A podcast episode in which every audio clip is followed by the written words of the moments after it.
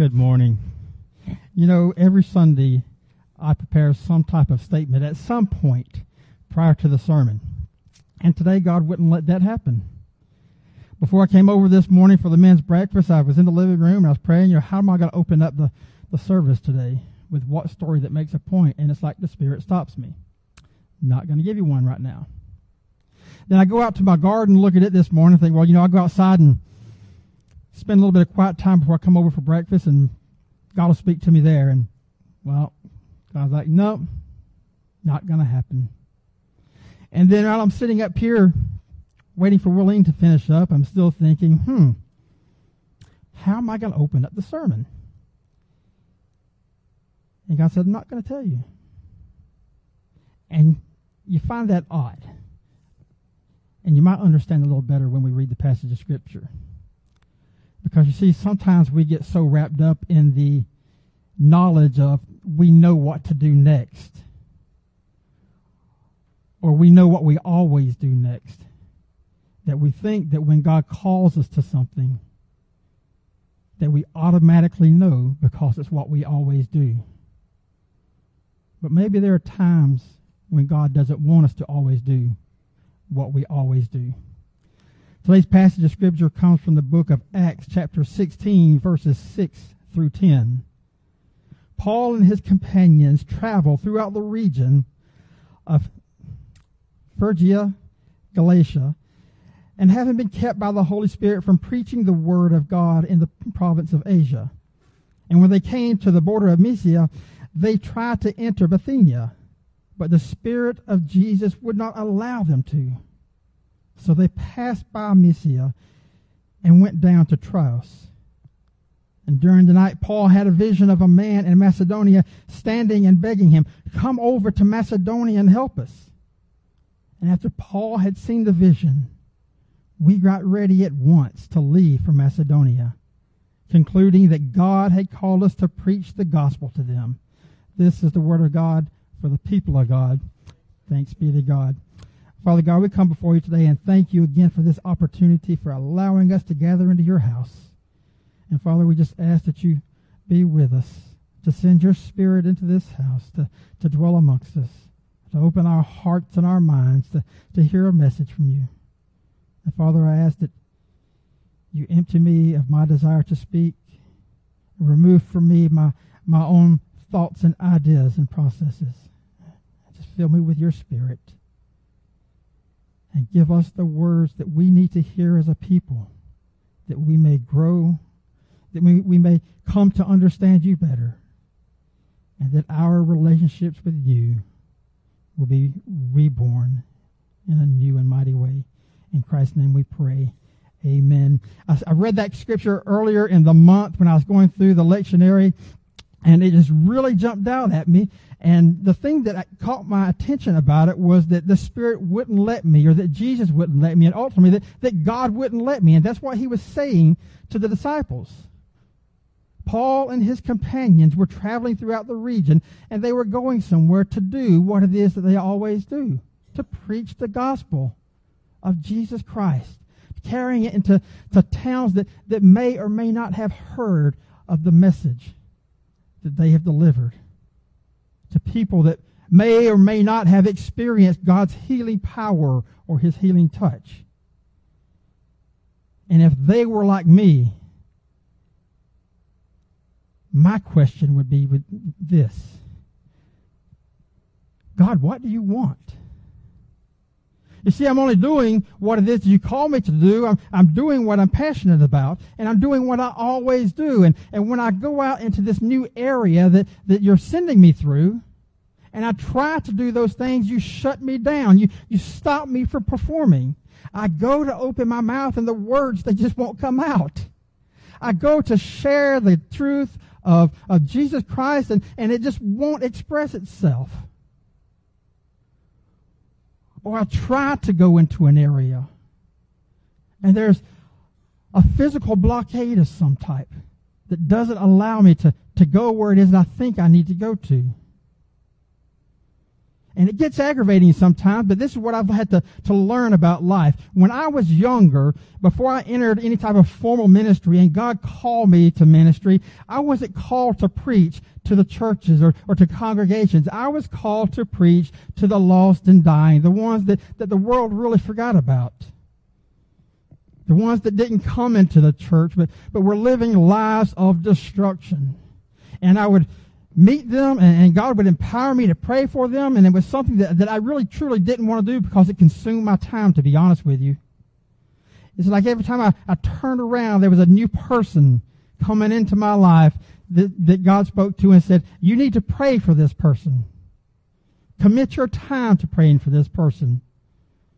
Now, my response to that initially was, no, it's not my problem because I want to go over here and do this. I want to accomplish these things. I want to, to do what Tommy wants to do. But, but God kept shutting down those things that I wanted to do. Much like the disciples, they wanted to go do the things that they were talented in and called to do, but God was shutting them down. You can't go into that town. I'm not going to give you the words. And I think what happened is, is this. For myself, I had to come to understand two things in life that there is my will and there is God's will. And my will and my heart and mind can, can look like one very satisfying image. But just because it's in my mind and it's in my heart doesn't mean that that's what God has planned for me. Scripture says that when we speak about spiritual warfare, that we're not warring against flesh and blood, but we war against principalities and powers thoughts and ideas. And sometimes those thoughts and ideas are our own, and, and sometimes they're, they're from Satan. But what it boils down to is that, that we have to make a choice about how it is that we respond to what's going on around us. I can't make what I want to happen happen over here. But what I can do is respond to the reality of the things that God has put in my life. And when God put in my life in those days to pray for people, that's what I learned how to do. See, I had to stop fighting with myself about who I was going to be as a Christian. Was I going to be God over my own life and, and decide what life experiences I'm going to have? Or was I going to just let go, as they say, and let God?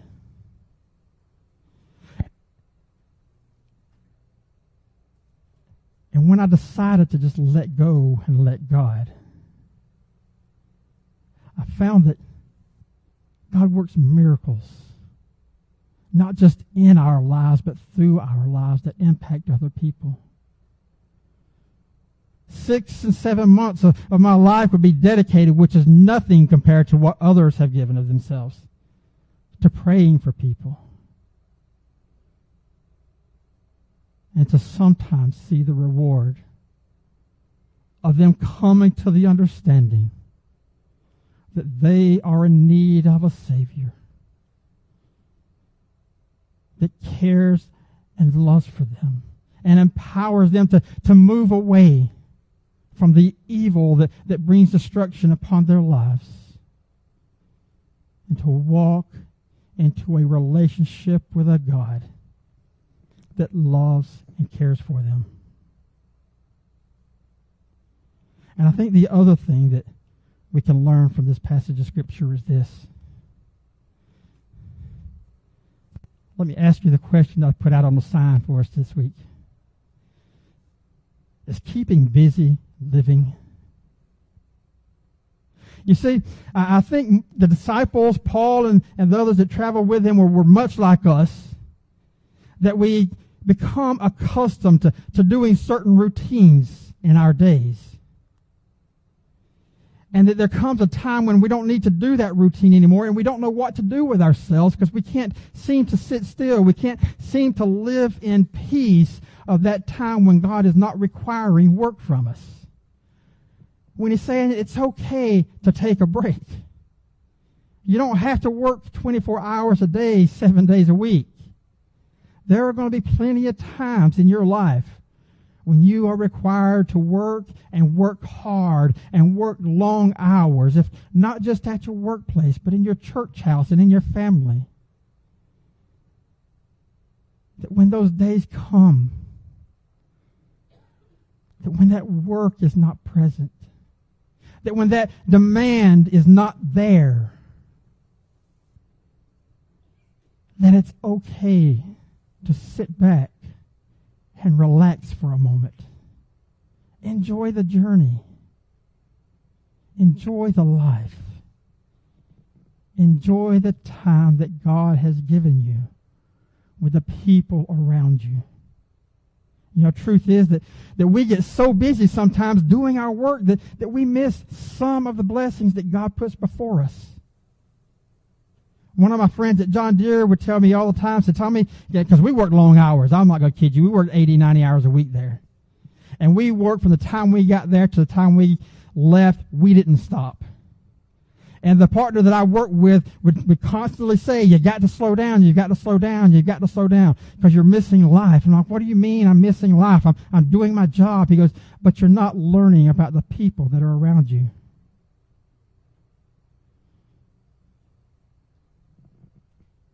And that's one of the greatest blessings that God gives us, is it not? I mean, there are things in life that we want to accomplish.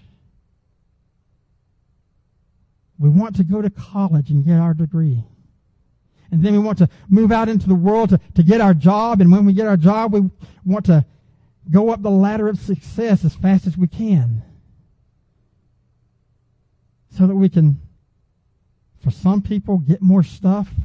For some people, it's just the, the idea of gaining more status that somehow that if I do more, then I'm going to be more important to my community or, or even to myself.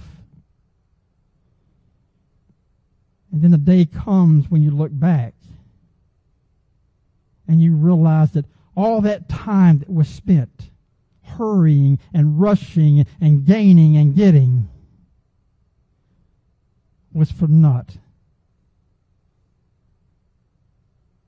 Because though God surrounded me with a great cloud of witness, and though he put me as a Christian in the midst of a community that needed to hear the gospel of Jesus Christ either preached or, or lived out in our lives, we were too busy trying to stay busy. It's okay to slow down. Now, it's not okay to neglect responsibility that God has given us. But the truth is this we can either move too fast in trying to accomplish our goals and miss out on the blessings that God put before us, or we can move too slow and not accomplish them at all. You see, there's got to be a balance in there somewhere. Because if we don't do enough or we do nothing, then we accomplish nothing. And if we do too much at one time, then we don't make room for the people in our lives.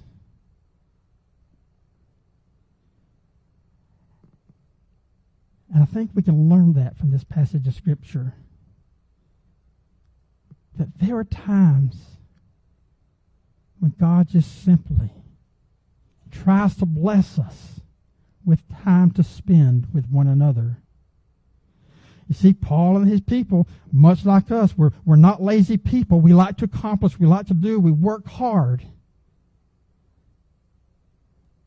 But when they wanted to do what it was that they were taught to do, what they were ingrained to do,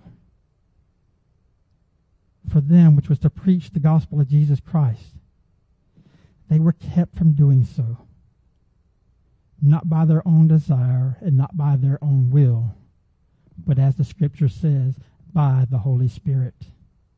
I look at it like this it's, God's way of saying to us, slow down. Enjoy today. Turn to the person to your left and to the right and get to know them. Find out what makes them tick. Find out what's important to them. Find out how you can be a blessing to their lives. And how they can be a blessing to your life. And if we wanted to get more specific in it and following the scripture of, of why things like that happen, instead of the Holy Spirit, the scripture goes on and says that Jesus would not allow that to happen. When they came to the border at Mysia, they again they wanted to go in and do what they do best. But Jesus himself would not allow it. And it's not that God is denying somebody the opportunity to do something. It's that He's allowing them to have the time of rest and recovery that they need in order to live out their will or God's will in their life. You know, even Jesus took a break. How many times did the scripture tell us that he left the crowds and he left the disciples to go to the mountain and pray. He teaches us to balance the struggles and the responsibilities of life so that we're not beaten down and burdened, but so that we experience God in His fullness, and so that we can live a life of peace and fullness.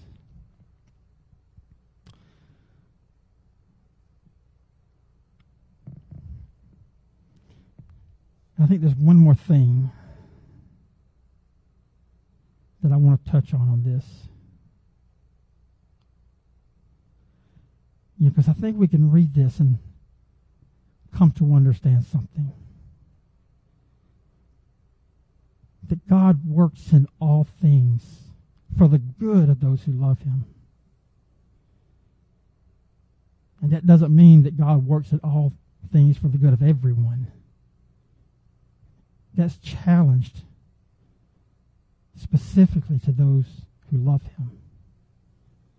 That part of that relationship and, and part of the requirement for us to receive the blessings of God is that we are actively involved in a relationship with Him, that we act lovingly toward God, that when God does good things for us, that, that we show gratitude for it. And we strive to live a life of righteousness and holiness because it's healthy for us and it's honoring to God. And when we live that life, it gives God the opportunity to work blessings into our lives more so than if we were not.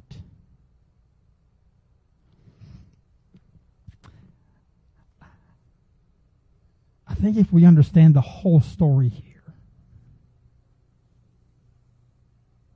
then we can come to understand this.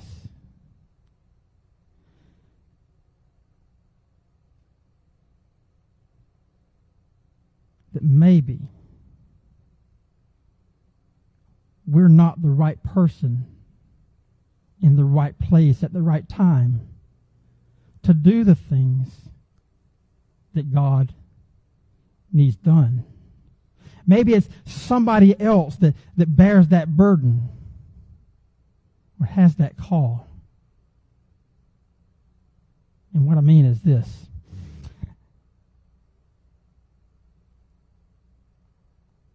I'm learning that I'm a fairly good gardener. Planted me a garden this year. Put me some pictures on Facebook about it. Very happy. Uncle Harold sent word to me that he was pleased with my gardening skills.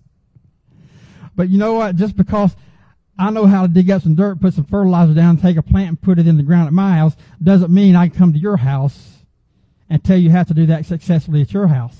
Because your dirt is different than my dirt. It doesn't have the same amount of oxygen. It doesn't have the same amount of nitrogen. It doesn't have the same nutrients that my dirt has. And though I'm skilled at my house with doing it, I may not be so at yours. So in, in, in my desire to want to help, in my desire to, to want to lead you down a path that would give you fresh, ripe tomatoes and squash and, and cucumbers, I may not be the one who has the skill set to do that for you.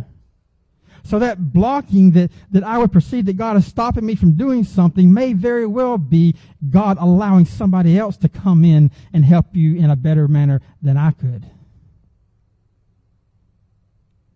So when those doors seem to start shutting, don't, don't think of it as God stopping you from doing something or stopping you from helping someone. Think of it as God allowing somebody else to, to serve in your stead, to experience God's power in their life as they share the gospel of Jesus Christ, as they plant seeds in somebody's life. It can't always be about me, I've had to come to understand. And in my walk, that, that if I allow others to experience the things that I've experienced or, or to work in fields that I've worked, then they grow and experience God in ways that they never would have. And you know, sometimes we don't have to let God put the block up for us. But if we listen to the Spirit when He says, don't do what you normally do, but allow someone else to do that and let them learn. And let them grow. And let them be a blessing to others and to you. At no time is God ever cutting anyone short of his blessing of experience. But sometimes we have to step out of the picture and let someone else step into that stead.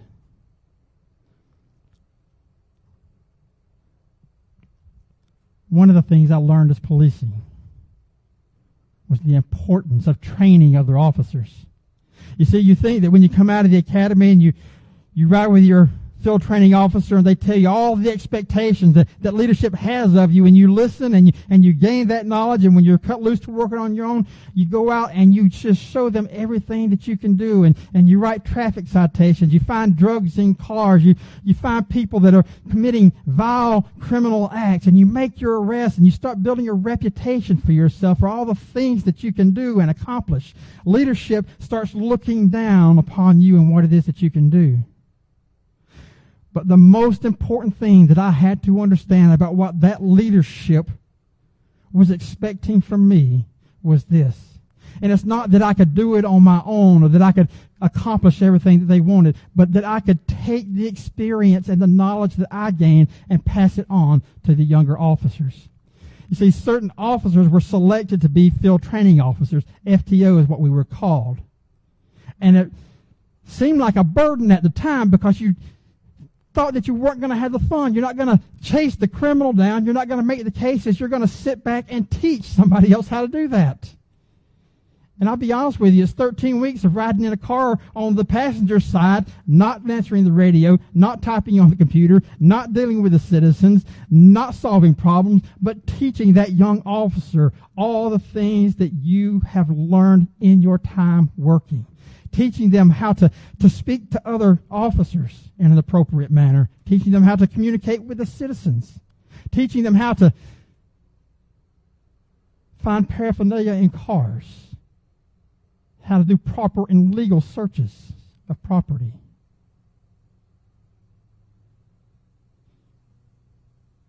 But you see, it is not for the FTO passing on that knowledge then when that officer retires or quits or, or is called home, that there's no one left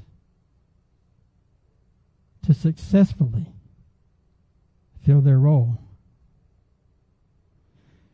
You see, when God tells us and speaks to our heart and says, I don't want you to go there, and I don't want you to do that, It's not that he's cutting you out. It's that he's trying to add a different quality to your life, to give you a different responsibility, a higher purpose, and a higher meaning, while someone else does the things that you once did.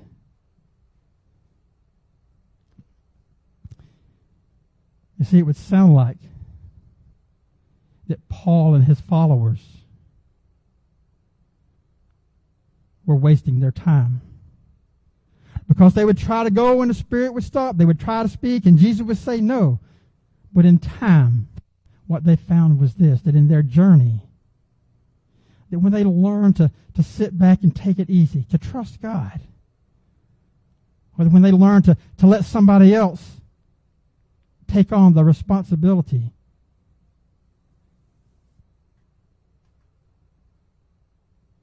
that they were allowing God to work in their lives in a peaceful manner and in a productive manner as He prepared for them a new mission. You see, during the night, Paul had a vision. John said, our John, not the Gospel John, told me not to say that a man from Macadamia but a man from Macedonia came to him in a vision and said, Come to us and help us.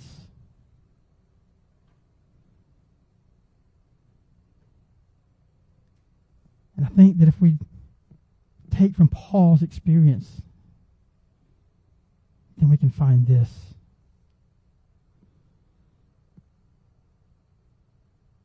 Don't look at life that's as if something is coming to an end. But look at life as if you're passing on knowledge and experience to, to someone else. Because God is calling you to something higher.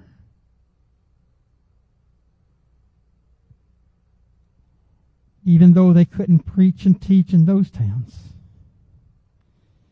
it was at this point that Paul left Asia and went to Europe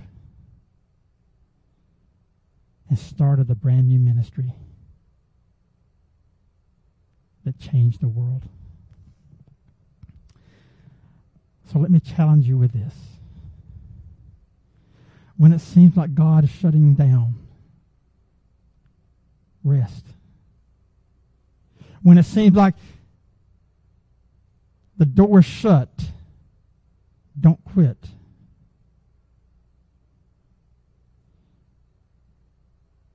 And when God is ready for you to move again, listen and follow the vision that God plants in your heart. Because just like Paul, he may give you a vision that changes the world. Let us pray. Father God, we come before you and thank you for the time that you've given us here today. And Father, as we leave here today, help us to, to remember that the things that, that seem like you're shutting down are really and truly opening up other doors and windows of opportunity of someone else, and that, that we have the capability of allowing them to grow and experience life in a new and mighty way. But help us to keep our hearts and minds open through those processes. As we wait to hear from you, the vision that takes us to a new and higher understanding with greater responsibility in our desire to change the world for you. In Christ's name we pray. Amen.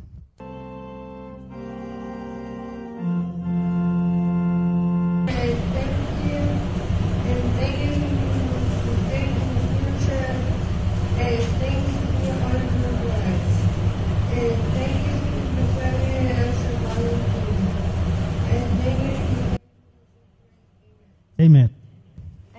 You did it. You sure did.